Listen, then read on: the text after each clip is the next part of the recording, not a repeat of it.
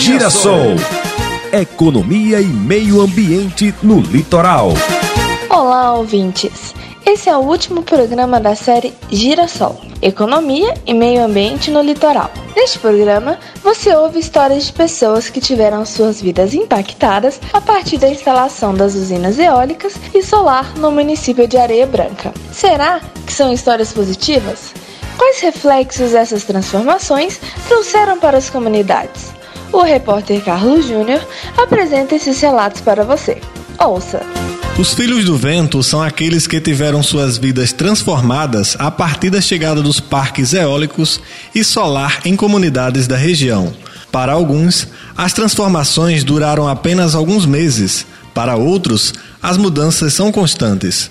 Os ventos da mudança e da transformação sopraram a favor da vida de Bernardo Mendonça, de 23 anos, técnico de qualidade numa empresa de setor eólico. Bernardo começou trabalhando numa fábrica de pré-moldados para torres eólicas em Areia Branca, de onde foi transferido para outros projetos em vários estados do país e até para o exterior. Com a chegada dos parques eólicos em Areia Branca, foi muito importante para minha carreira profissional depois comecei a trabalhar na fábrica de dovelas e prestávamos serviço Acciona, onde fabricávamos as dovelas para montar o Parque de Vila Amazonas. Após a finalização desse projeto de Vila Amazonas, consegui ingressar numa empresa multinacional chamada Quatro Construções, onde tive a oportunidade de trabalhar em outro estado. Eu trabalhei na Bahia, montando um parque eólico no interior da Bahia. Tive a oportunidade de trabalhar no México, onde aprendi um pouco espanhol e me especializei um pouco mais na área da qualidade, onde realizei cursos e finalizamos o Parque do México com 62 torres. Logo após o Parque do México, recebi o convite para trabalhar no Chile. Estamos montando aqui um parque agora de 61 torres, tendo finalizar esse projeto com sucesso e ter a oportunidade de conhecer mais países. Essa área da energia eólica está crescendo muito, tanto da parte da montagem, quanto na parte da fábrica, quanto na parte de manutenção. Então, pretendo me especializar cada vez mais e seguir trabalhando com a empresa. Como nem tudo são flores, nós vamos ouvir também o relato de Cristiano Calheiro. Ele tem 26 anos e é morador da comunidade de Redonda, na zona litorânea de Areia Branca. Para ele, embora os parques tenham gerado emprego e renda durante a fase de instalação, atualmente não há benefício aparente direcionado ao povoado em que vive. questão de, de empregos, né? Empregos temporários, né? Gerou um, um certo, uma certa quantidade de empregos temporários, mas foi uma coisa rápida, porque o parque era pequeno, entendeu? Coisa de três meses, cinco meses no máximo. E aí, mas pelo menos foi o que deu o pontapé inicial para a chegada de outros empreendimentos desta forma, né? E foi importante para a comunidade, porque apesar de pouco tempo, gerou desenvolvimento, né? Desenvolvimento com a questão de emprego, o pessoal alugou casa, alguém montou um restaurantezinho, deu para ganhar alguma coisa, né? Na época, enquanto o parque estava sendo instalado. Mas depois, depois de instalado, para a comunidade ele praticamente não tem importância nenhuma. Primeiramente porque não tem ninguém da comunidade praticamente empregado lá e também a questão de benefício, né, de compensação à comunidade, não tem. Por exemplo, o royalties, ninguém sabe de que forma é distribuída, é distribuída esse royalties dessas eólicas, ninguém conhece. Então, para a comunidade, na verdade, é só enquanto o parque está sendo instalado. Depois de instalado, não tem influência nenhuma. Outra localidade que teve seu dia a dia modificado foi Ponta do Mel, a comunidade mais populosa do litoral areia-branquense. José Aparecido tem 37 anos e é uma das lideranças da comunidade.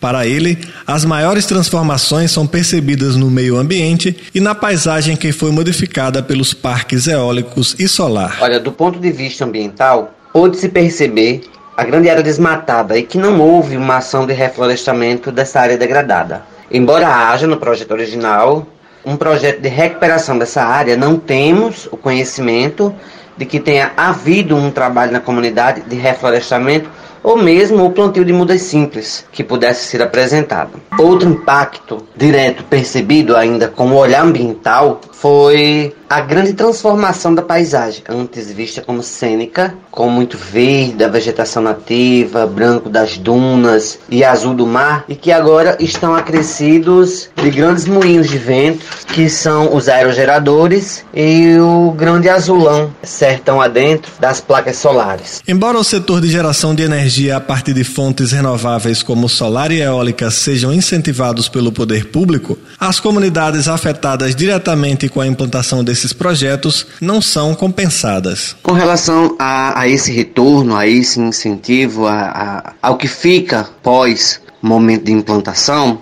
não, não podemos apresentar quase nada. Na, no período de implantação do projeto Bela Vista e Maiterra, que são os dois primeiros parques eólicos de Ponta do Mel, que são da MS. Sei que houve por parte da Bioconsultants um trabalho de implantação de uma estação digital que foi na época implantada no Secof. Fora este empreendimento, não tenho conhecimento que tenha havido um plano de compensação realmente efetivado nas localidades de Ponta do Mel e Cristóvão Redonda. Do projeto de energia solar recente, não tenho conhecimento que tenha havido um projeto efetivo de compensação na comunidade, embora tenha se cogitado a possibilidade de receber alguns projetos de Mel Cristóvão Redonda para que pudessem ser avaliados, analisados e posteriormente executados na localidade como uma forma de compensação. Para buscar compreender como os parques eólicos e solar impactam a economia do município de Areia Branca, no que diz respeito à arrecadação de impostos e geração de emprego,